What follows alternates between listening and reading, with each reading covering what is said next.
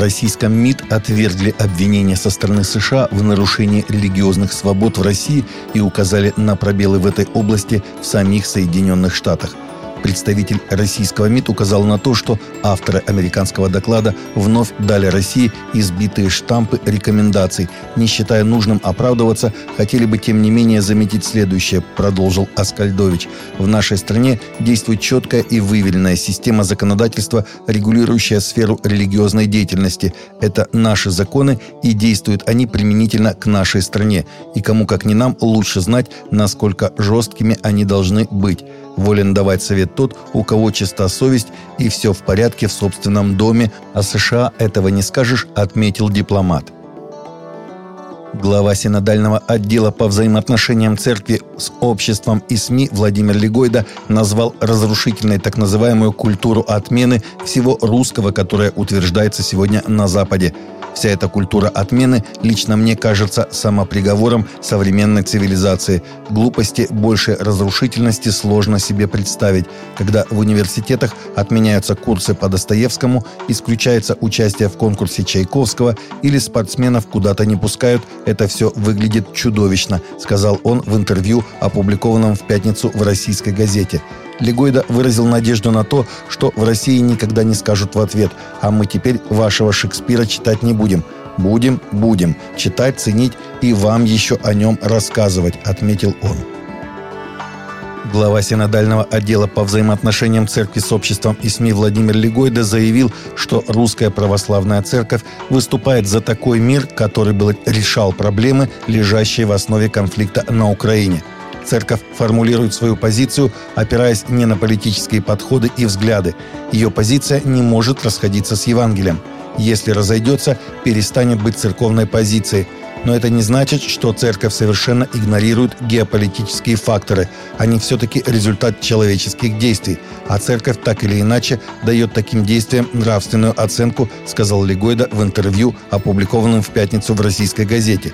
Он отметил, что ситуация, сложившаяся сегодня на Украине, возникла не вчера. Ее острая фаза может быть не такая масштабная, как сейчас, но с боевыми действиями не два месяца назад началась, и церковь не может на это закрыть закрыть глаза.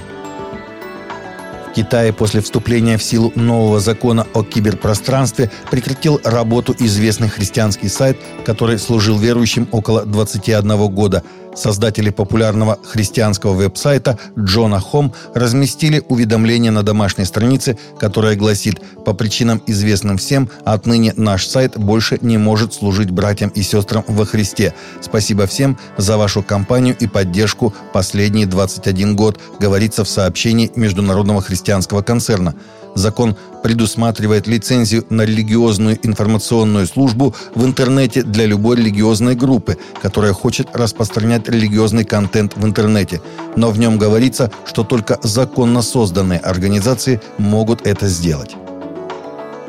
На Храмовой горе в Иерусалиме возобновились беспорядки между палестинцами и силами безопасности Израиля утром в пятницу, последнюю во время священного для мусульман месяца Рамадан, сообщает Интерфакс Религия со ссылкой на The Times of Israel.